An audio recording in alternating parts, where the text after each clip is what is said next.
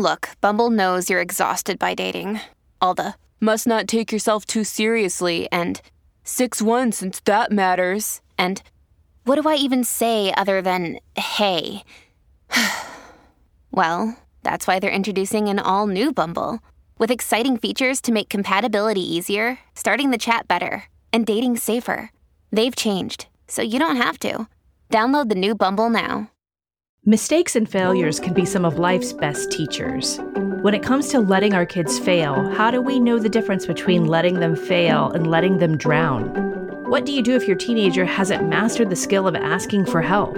Or what do you say when your teen doesn't even care?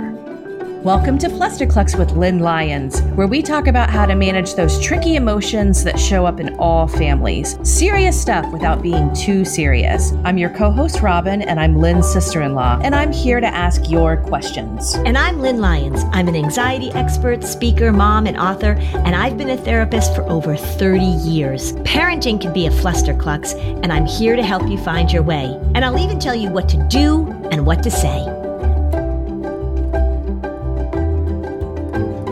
Lynn, I think this episode is super duper relevant as we start the new school year, and particularly in the context of some parents maybe hiring homework coaches or sort of stepping in and filling in the gaps where their kids are still struggling to perform academically. Mm-hmm. What would you like to say to parents as we start a new school year? I really want parents to know that this isn't about all or nothing, so that we're supporting our kids, we're encouraging our kids, we're letting them fail. But there are certain circumstances with kids who have learning issues or other things like that. I don't want parents to think that they take the approach of, okay, so I'm totally hands off. I'm not going to do anything. If my kid is screwing up, I'm going to let them drown because then you're going to have a, another problem on your hands. So it's really about how you figure out when to step in and help and when you allow your kids to make mistakes and suffer consequences oftentimes in a way that's not going to be life altering, but is really going to give you an opportunity to teach them some important skills and lessons. So, for parents of younger children who are in elementary school, what do you think is a really great best practice?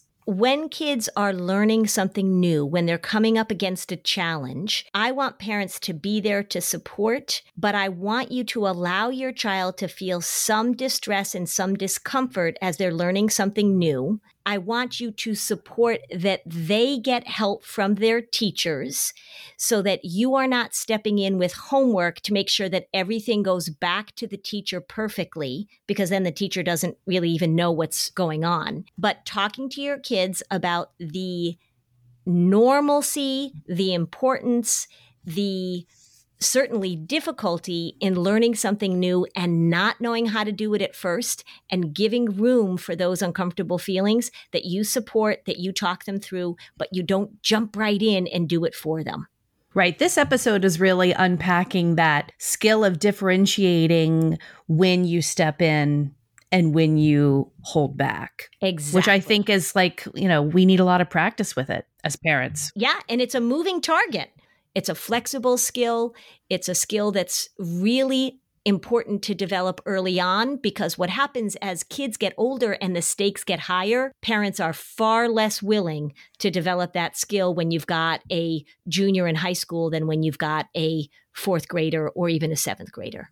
Hey, Lynn, we have a great listener question today because I think that it speaks to this ongoing challenge parents who even intellectually know that they need to give their kids the space to fail. They might know that, but how do you actually put that in practice and know how to do it always feels maybe a little uncomfortable, or they might feel a little uncertain about that process. So I'm going to give you this new listener question. Okay, I'm ready. My 16 year old daughter has been diagnosed with anxiety disorder and has some executive function challenges. She has an executive function coach helping her with school organization and homework management, and she has a therapist we're working with for anxiety and emotional support. She has a large term paper due this semester, and her teacher has already broken it down into manageable steps and due dates and made it clear she's available to help. I know that my daughter's not meeting the deadlines and is not asking any of us for help. And I'm not supposed to be checking her grade portal, but I have my own anxiety about this and I gave in. I think it is time to let her fail and experience the distress on her own. Is that fair, or am I expecting too much from an anxious teen who's in denial? Yeah, so this is a question that I hear so much, you can imagine, because we know that anxiety is all about avoidance. And we know that one of the things when we're working with anxious kids and when I'm working with anxious families, it's that balance between when do you step in and help and when do you allow them to develop the skills? And how do you help them develop the skills? So here's the first thing that I was sort of struck with by this in terms of thinking of skills, right?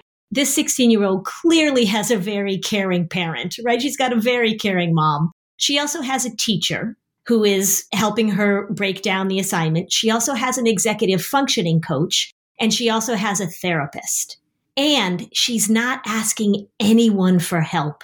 So that's the first skill that I'd want to go after, right? How do you recognize when you need help and how do you ask for it? And we've talked about this before. This is such an important skill of being able to recognize where are your strengths and where are your weaknesses so it's so important to recognize when you ask for help, what are your strengths? What are your weaknesses? And avoidance, when it comes to anxiety, right? Avoidance is the name of the game. So if anxiety is all about avoidance, I'm wondering how that pattern is being addressed. So once again, it comes down to, for me, stepping it up to sort of that meta level or stepping it up to that bigger approach is that when you have something that you need to accomplish or you have something that feels challenging or overwhelming or anxiety producing or whatever it's going to be, how do you get the help that you need and how do you develop those skills to push through the parts or to even recognize the parts that feel overwhelming? I think that there are conversations to be had. Here's what I'm curious about. I'm curious about what she's working on in therapy. I'm curious whether or not mom knows what she's working on in therapy. I'm curious about whether or not the executive function person is talking to the therapist and whether or not they've identified where the challenge comes from. Because if you've got a kid who's really anxious and if there's some perfectionism there, and if there's some fear of what I have to step into, then oftentimes avoidance becomes the prominent thing that's going on. And it looks like she's disorganized or she looks like she doesn't know how to do what she needs to do. So I'd really want there to be communication between the executive functioning coach and the anxiety person. Because I feel like so often those two things are connected. And sometimes they both exist. Sometimes one's stronger than the other. Sometimes the anxiety is really driving the train and really looking like executive functioning issues. For example, if you've got somebody who's really perfectionistic and they're not handing in their homework, everybody thinks that they they're disorganized. Well, they know where their homework is. It's just not perfect. So I'd really want to sort that out a little bit.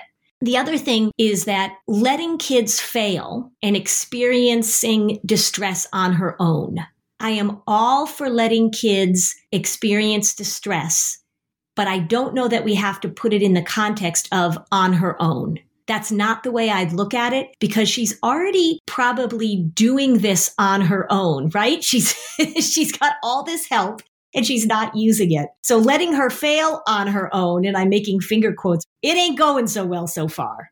Here's what I keep thinking about when I read this question. Mm-hmm you know how we don't know these families, right? So mm-hmm. we're each projecting what we think is our best guess of who we see in this. I keep seeing two very contrasting potential realities. And of course, it's probably neither and it's somewhere gray in the middle. Mm-hmm. But I could, and you tell me your feedback on this. You see clients like the 16 year old a lot. So then you would know what the range is. Mm-hmm. To your point of teacher, therapist, executive function coach, and mm-hmm. parent, mm-hmm. is she just checked out because no one's given her the room to feel invested? Or that is such a good question. Is she the kind of kid who is like, oh, and this is what the executive coach said, and this is what my teacher said, and mom, this is what someone such said, and I'm trying to do it all, but I can't, right? Is she showing that she's liking this involvement and that she needs it? Is she verbalizing that this is the right thing for her? Or is she just like, you know what? Why should I even bother? Because everyone else is doing this. Yeah, that is a really good question. And you're right. We don't know this about this young woman. Does she feel like, you know what? Go ahead. Everybody can step in and, and do my job for me. maybe she doesn't have any confidence in her ability to do things because if we've got an anxious mom that has been told not to check her grade portal, so that's a little sign also, right? So somebody told mom, like, you need to back off. And so this makes me think, Robin, such a good question. And again, I go after that language of letting her fail on her own, experiencing distress on her own. I think we can just modify that a little bit and figure out one question we really want to ask. What do you want? And what do you feel like you're capable of doing? And what do you think you need help with? That's what I would want to ask. Let's hear more of that after we come back from our break. If you are a mom who's trying to keep your calendar organized, keep your family's appointments where they need to be, then I'll tell you, the Skylight calendar is a product that you ought to check out. You know how it is. Running a household can be pure chaos and it can be so stressful. This is why you need to check out the Skylight calendar. It is going to make your life easier, mom. It really is. The Skylight calendar is a smart touchscreen calendar and organizer for all your chores, groceries, to do lists and a great way to manage appointments to make sure they never overlap and they're never missed. It helps keep busy households on track so families can get time back for moments that really matter. The Skylight calendar is so easy to use and to set up. It's not going to frustrate you. You're going to be able to get it going within minutes. It syncs events from other family calendars, including Google, Apple, Outlook. You can add events directly using the touchscreen or with the free Skylight mobile app. Updates to linked calendars will automatically appear on the Skylight calendar at home. So, no more worrying that you guys are going to forget something, no more cluttered paper calendars. It shows all family events together in one spot. The events are color coded so you can easily see what everyone has going on each week. When the calendar's not in use, you can turn it into a digital picture frame. It's a 100% satisfaction guaranteed. If you don't love the Skylight calendar, you'll receive a full refund. They offer a 120 day money back guarantee and free returns. You can't beat it. I think the feature that I love most is the collaborative way we can all add to the grocery list. And then when I'm ready to place an online order, whether I'm at home or my office, I have that list and there's no more items that we forget. So, as a special time limited offer for our listeners. Get 15% off your purchase of a Skylight calendar when you go to skylightcal.com slash flusterclux. That's S-K-Y-L-I-G-H-T-C-A-L dot com slash flusterclux. Mother's Day is coming right up, so order today to get 15% off your purchase at skylightcal.com slash flusterclux. I really have to pay attention to hydrating properly. I work out a lot. I talk all the time, as you know. I am pretty active and I don't drink enough water. So I'm constantly thinking about how it is that I am going to hydrate in the best way possible. And I'll tell you, if my water has a little bit of flavor, it's so much easier for me. And if I can get those electrolytes, if I can get more bang for my buck, it's just so much better. I have been using liquid IV. I put it into a huge glass. I put it into the refrigerator. It's cold. It's very tasty. I've been putting it in my water bottle when I go to the gym. The packaging is so convenient. I actually look forward to drinking it, which is not something that comes naturally to me. I love the lemon lime flavor. They've got a sugar free option option that is really great. So I think that if you're somebody like me that has a difficult time getting in the amount of hydration that you need for your body, Liquid IV is a great option. One stick, 16 ounces of water, it hydrates better than water alone. It's got three times the electrolytes of the leading sports drink, and it doesn't have all that sugar. It doesn't have artificial sweeteners, eight vitamins and nutrients just for your everyday wellness. It's non GMO and free from gluten, dairy, and soy. However, you hydrate, grab your Liquid IV hydration multiplier, sugar free in bulk nationwide at Costco, or get 20% off your first order when you go to liquidiv.com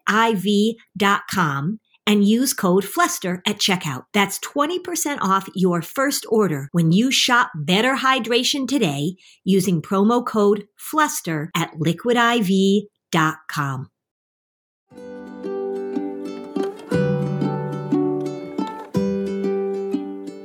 Okay, we're back. I wonder if how much conversation has happened with this 16 year old who's at a point in her life where we want her to develop some autonomy. We want her to have some skin in the game, so to speak. That's a great question. Has she just checked out? Has she's like, oh my God, I, I you know what? I don't, I don't care. Everybody's going to do it for me. I have to go from one person to the next. Clearly, the mom has a history of being very involved in academics because, like you pointed out, she knows she's not supposed to go into the grade portal and she broke her own rules or she broke rules mm-hmm. that someone told the mom, maybe her therapist. Mm-hmm. Could the mom say that this daughter has actually developed autonomy and had skin in the game in a different part of her life? Or is having skin in the game a skill that the daughter has clearly not learned yet and is working on? So that's the other thing, too, is that does the daughter have a hobby or some other project or something that is getting a different skill set that schoolwork isn't? Mm-hmm if we go back to thinking about the skills that you want to develop, so asking for help, that's the first skill I'd want to go after. And then the second skill I'd want to go after is where does this young woman show autonomy? Right? Where does this young woman follow through? Does this 16 year old know what sequencing is? Does this 16 year old in other areas of her life know how to move from beginning to middle to end? In the question, the teacher has already broken it down. They've given her due dates, right? She's got this paper due. She knows she has to have this broken down and this broken down. And if she's got executive functioning challenges, that's a skill that you learn. Are there other places? Is this an academic issue or is this an overall issue? What gets her invested? If you say, we need to let her fail on her own, right? We need to let her fail on her own letting kids fail on their own can be a really good experience for some kids. Letting them fail, letting them not get what they want because they didn't put in the effort, etc. But for some kids, if she doesn't have these skills, if she is currently feeling as if she is a failure, if she's currently feeling in her life she's not capable of getting things done or managing her own life, then letting her fail can be pretty detrimental if you let her fail on her own. Here's what has to happen there has to be a direct conversation with her. I know I say this all the time, but do you know, parents, what the therapist is talking to your child about in terms of developing skills and goals and what are they working on? There needs to be a direct conversation and she needs to be asked. What are the things that she wants? What are the skills that she feels like she needs to develop? How are those skills being developed? And if you do let her fail, if she still says, if you talk to her directly and she says, I got this, back off, I'm tired of everybody telling me what to do, she still says she wants to do it herself, then after she fails, then there needs to be some sort of post game analysis of what didn't work and what needs to be learned. So at least the failure has some purpose. If you just let it happen, maybe that'll be the moment where she'll be like, oh gosh, there is a correlation between my learning these skills and me doing good in school. But if this is a constant or if this is a consistent pattern of her not being able to get out of her own way, she's just going to start feeling worse and worse and worse about herself. So when we let kids fail, when we let them experience distress, it has to be done with some purpose in mind. Because you may learn a lesson from failing, but we want to make sure you learn the right lesson. Because there's a lot of lessons that kids can learn from failing something, and not all of them are good how do you let failure be the right kind of teacher without letting your kids drown? If you let them fail, it really tend really has to do with how you talk to them about it, both before and after. So you can say to your child, look, we have put so many things in place, right? I'm trying to help you, your teacher, your executive functioning coach, your therapist. And for some reason, we're not getting where we think you should be getting right? Let's just take this term paper as an example. It's not happening. So I have, and the mom can say, I have two choices here.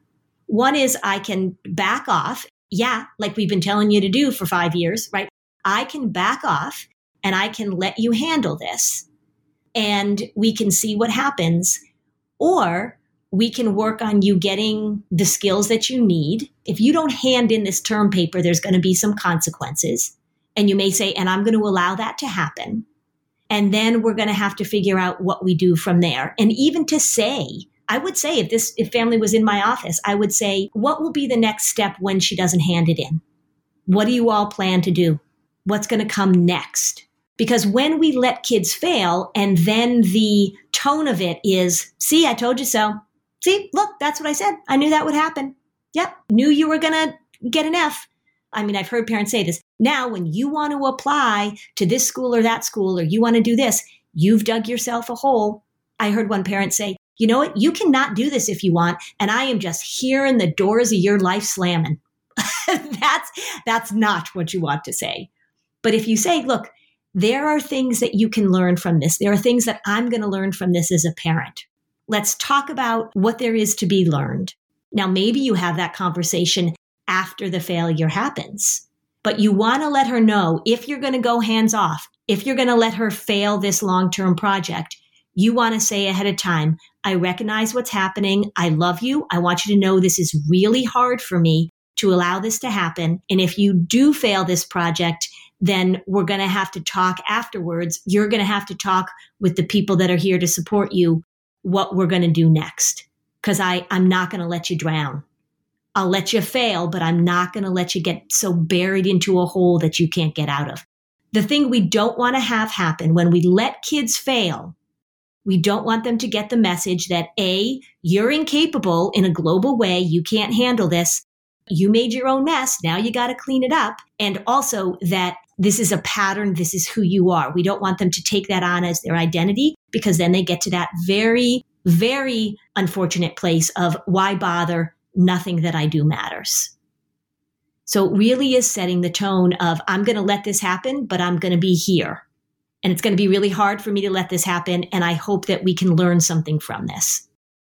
You bring that up about the why bother. And that was also something that I was wondering about because without more information from the mom, would the teacher say that the child is motivated to do well academically? Or is it the teacher's perception that the daughter even wants to do well or even wants to pass? Is there a depressive filter on this as well? Yeah. It sounds like what you're also saying, though, is that for the mom to ask, all of these people have a role, but is everyone communicating as a team? And is the daughter an equal member of that team? And if everyone's sort of doing something with her solo as opposed to everyone coordinating something, it's just not going to be as effective to help her. Correct. Let's use a metaphor. Let's take it out of the role of academics. What if you have an adult and they have a stroke? So now we've got physical therapy, we've got occupational therapy, we've got a neurologist involved, Maybe we've got somebody providing home health care and support. Maybe there are some dietary things that need support. We've also trying to support family members. And what if none of those people were talking to each other and nobody knew what else was going on? That wouldn't be optimal care. And I think even more importantly, you've got this person who's had a stroke. What if nobody is asking them what they are experiencing? You know, one of the things I talk about a lot with anxiety when I'm working with families with anxiety disorders is that if I if I want this child to get invested in this in some way, they have to have a want to. And does this 16 year old want to do what everybody is telling her to do? Or is she tired of the academic pressure? Or is, is this not her thing? You know, I remember a long time ago, I had this uh, young woman who was coming to see me in high school, and she was a really, really, really good soccer player. And her older sister was a really, really good soccer player. So dad really was obsessed by all accounts, like it wasn't subtle that he wanted his daughter to have a full ride to play soccer in college. And what started happening and what her what brought her to my door was that she started blowing things up. She started doing things that were absolutely going to get her kicked off the soccer team, that were going to piss off her coach. She started doing things academically that might even get her kicked out of the school that she was going to. Finally, she was able to say to me, my whole life is not soccer. My dad's whole life is my soccer. No one had really asked her whether she wanted to pursue his dream. Now, I'm not saying it's that extreme with this family at all because completing a term paper is very different than committing your life 24 7 to getting a full ride soccer scholarship at a D1 school. But I think my point is that helping this young woman articulate what it is that she wants. If she's saying to all these people, Oh my gosh, I know, please. Oh, I, I, I just, I don't know how to do this. It feels so overwhelming. I need some help dealing with my anxious thoughts or my executive functioning makes me so distracted. And so I need help. The, the interesting thing to me is that she is asking no one for help. And that either means she doesn't have the skill to ask for help or she is tired of this team and all of these people offering all of these suggestions and she's checking out. I don't know which one it is, but based on the fact that she's got an anxiety diagnosis, remember, avoidance is the absolute tool that anxiety uses to stay away from things that feel overwhelming did the mom create this team for her daughter to get an A on the term paper or for her to pass the term paper? I think that's a wonderful way that you put it, Robin. Is the 16 year old a part of the team or is the six year old sort of an unwilling participant and perhaps an overwhelmed participant in this whole team? And are these people talking to each other? If she is really having trouble passing school, if she's really having trouble getting through, then letting her fail on her own may not be the best strategy because she doesn't have the skill to do it. I think there really needs to be a conversation about where they are. I also am very aware of the fact that she's 16, and that is often a time in which parents start to panic about academic stuff, right? The dreaded junior year. You know, what college will you get into? And you are destroying your future. When I'm talking to parents, I say, How many of you have talked to your teenager about junior year? And how many of you right now would see your junior year in high school as the pinnacle of your success or failure? Some of you maybe, but most of you, you look back at your junior year and you're like, yeah, you know, I was just trying to get through. So, thinking about that, what are the external pressures? What are the external expectations? And then with anxiety, what are the internal pressures and what are the internal expectations? And are these two things communicating with each other? Because if there's anxiety, there's a lot of internal stuff going on, and there may be a lot of external stuff going on too. Do you see or do you have any observations from other families that you actually know, right? Because, you know, we both admit this mm-hmm. is a mm-hmm. tough situation without having more information about this family to really know the context of this. But I feel like you did mention that there has been this trend of homework coaches and other types of mm-hmm. support, parents who are very invested in academic outcomes and college success. Can you talk a little bit more about that as a separate issue?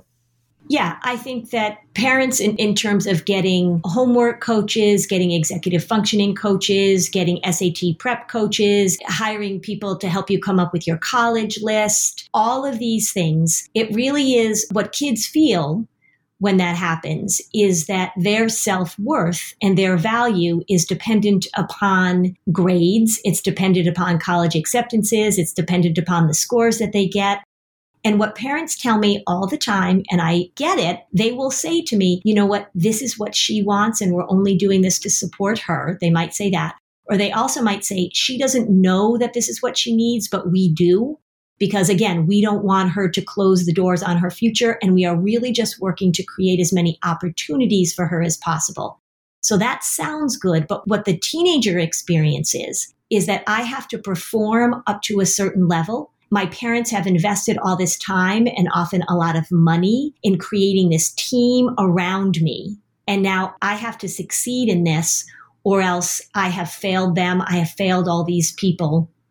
Right? I mean, it's a very powerful message to give to a child that I am hiring all of these outside experts to make you better if I had this family in my office, and again, we, we don't know the whole story, so we're sort of speculating with the information that we have, but I would just try and change the, t- the kind of conversations that they're having. One of the things that is really important to think about as a parent is that if you are having the same conversation over and over and over again, and if we were watching it, I say this to parents all the time, I'm going to imagine that we're videotaping the conversation is videotape an old language. I, am gonna. yeah, we're gonna get out a tape. Yeah, and then I'm gonna put it in my Betamax. Yeah, and I'm gonna try and splice it together and make a mixtape. Okay, so we're gonna we're gonna record this conversation, and if I can stop the recording at a certain place, and everybody can predict where it's gonna go, right? What's going to happen? Oh, this is the place where we get where she storms out, or this is the place we get where she cries and says she's sorry, or this is the place where she says, okay, fine, I'll do it, and then doesn't do it. We need to recognize that having the same conversation over and over and over again is really just getting you the same result. How are you going to change up this conversation with her? How are you going to sit down and instead of saying to her, it's so important that you do this and we're only trying to help you. And I know that your anxiety is getting in the way and you have to listen to what your executive function coach tells you. All of that stuff. How can you have a really different conversation with your teenager about this? How can you sit down and say, okay, so we've come to this place, haven't we? Where you've got this and this and this, and I've been told this and you've been told this and your therapist is saying this and your executive functioning coach. We've had this conversation. And here's the question I've never asked you. I want you, mom, to think about what is the question that you've never asked your daughter? What's the question that will really change the tone of this, that will really change the outcome? Yeah. And I get it. Oh my gosh, I get it. But how do you have that question? Or how do you have that conversation? Where you ask a question that really says, what can we do differently instead of how can we keep doing the same thing and adding more people to the team and having more angry conversations and feeling more distressed and accumulating more failure and more disappointment? I don't want her to fail on her own. I really, when I saw that phrase, I, I highlighted that in the question. I don't want her to fail on her own, but it does seem like she's going to fail with a team around her if she fails. And that's not a good thing either. How do we help her succeed in some way that is meaningful to her? Also, what is the success she wants? What is she invested in? You know, you might say to her, My goal here is to help you feel proud of something that you've been able to do. And whatever that may be, how can I help you get there? Or what am I not hearing? What am I not getting? I mean, to say to a teenager, what am I not understanding about this? And to say it very genuinely, there is something going on here that I'm not hearing and maybe you're not saying. But what do I need to hear from you? What do I need to listen to? Yeah, because something's not working. You can't, you have this whole team of people and something's not working. That's so great. I love that. I just want to repeat that for everyone to lead with the question, what am I not understanding? What do I not know that I need to know so that it makes sense to me? Instead of accusing mm-hmm. your child, you make no sense. I don't understand what you're doing. Right. That's not going to solicit the information to enlighten you more on the situation. So we'll be right back after this short break. If you're a parent, I invite you to join us at the Mindful Mama podcast, where it's all about becoming a less irritable, more joyful parent. With sometimes hilarious and always thought provoking experts and friends, at Mindful Mama, we know that you cannot give what you do not have. And when you have calm and peace within, then you can give it to your children. I'm Hunter Clark Fields, and I can't wait to see you there. Listen in to the Mindful Mama podcast. I'm Margaret. And I'm Amy. And together we host the podcast, What Fresh Hell Laughing in the Face of Motherhood. Margaret, I would say you're sort of a where are my keys kind of mom. Correct. Sometimes a where are my kids kind of mom. well, you're Amy more of a we were supposed to leave 35 seconds ago, mom. I mean, touche. In each episode of What Fresh Hell, we come at a topic from our usually completely opposite perspectives. I bring the research. And I bring kind of the gimlet eye. Like, is that research really going to work, people? And almost 10 million downloads later, we're still laughing. We also talk to experts in the parenting field, plus parents with stories we can all learn from. We make each other laugh, we challenge each other's assumptions, and we have what we think is the best parenting community on the internet. Check out What Fresh Hell Laughing in the Face of Motherhood wherever you listen to podcasts.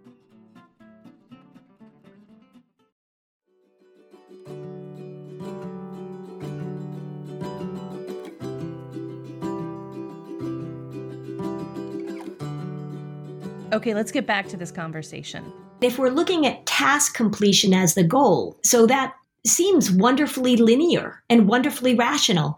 If you would just meet the due dates and get the paper done, then everything would be fine, right? We want it to be that rational. We want it to be that linear. There's something else in there that needs to be talked about. There's a skill that needs to be developed. And let me just say this when I say there's a skill that needs to be developed, that may not be a skill of breaking things down into parts. It may not be an executive functioning skill, although that is oftentimes a very helpful skill to have.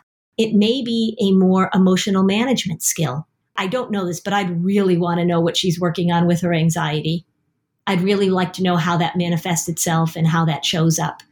You can tell anxious people to do things all day long, and if they don't know how to manage their anxiety, they don't do them.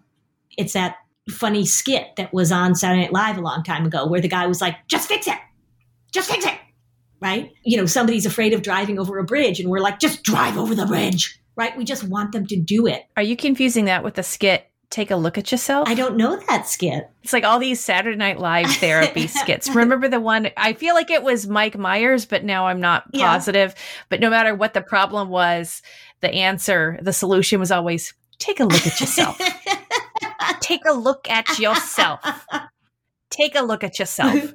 It was very coffee yeah. talk. That was what I thought you were talking yeah. about. I don't know the, the other, other one. one. was a guy where I, I forget what I for, I don't I, I, can't remember who it was, but it he was on he it was on Weekend Update, right? And he'd be doing a commentary, and it was just some big problem that needed to be fixed, and people weren't doing anything, and he was like, "Just fix it, just fix it." Yeah, it was good, but and that's that's how we think about this, right? If you could just do what you need to do, and then the question is, if somebody isn't, or if somebody can't, or if somebody won't, then what do we need to pay attention to? And if anxiety is in there, right, that's a really powerful force, right? Just fricking drive across the bridge. Okay, my job is how do I help you manage the worry when it shows up so it isn't the dominant narrative about this? Because we know with anxiety, it tells you a really good story and it takes you to the worst case scenario.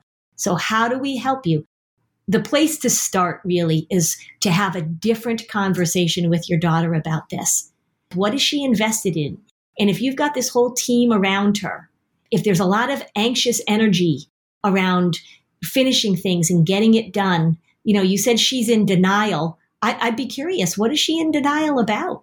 If she, is she in denial that she has executive functioning issues? Is she in denial that she has anxiety? Is this is this all these things that other people have told her about her that she doesn't really buy into, right?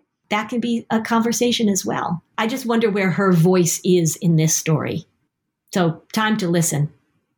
And if you have this conversation, mom, if you ask these conversations and your daughter shrugs her shoulders and says, I don't know, you say to her, you know what? Sometimes talking about this is really hard. It feels really uncomfortable. Just write it down for me or write it down for your therapist or talk to your therapist about it or let's have a let's have a conversation in your therapist's office so that we can talk about this together. Family systems are so important. And i know everybody's going to say oh here it comes again. Yes here it comes again everybody. If you have somebody who you love in therapy particularly your child and you are not included in that process it really makes the work a lot harder it's really, really helpful to have that communication. It's time for a team meeting, right? You know, maybe her anxiety is creating all these catastrophic stories for her.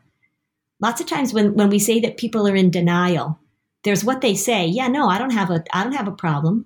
Yeah, no, it's fine with me. And then if you can peel away that and ask, you know, what's really going on inside of you about this?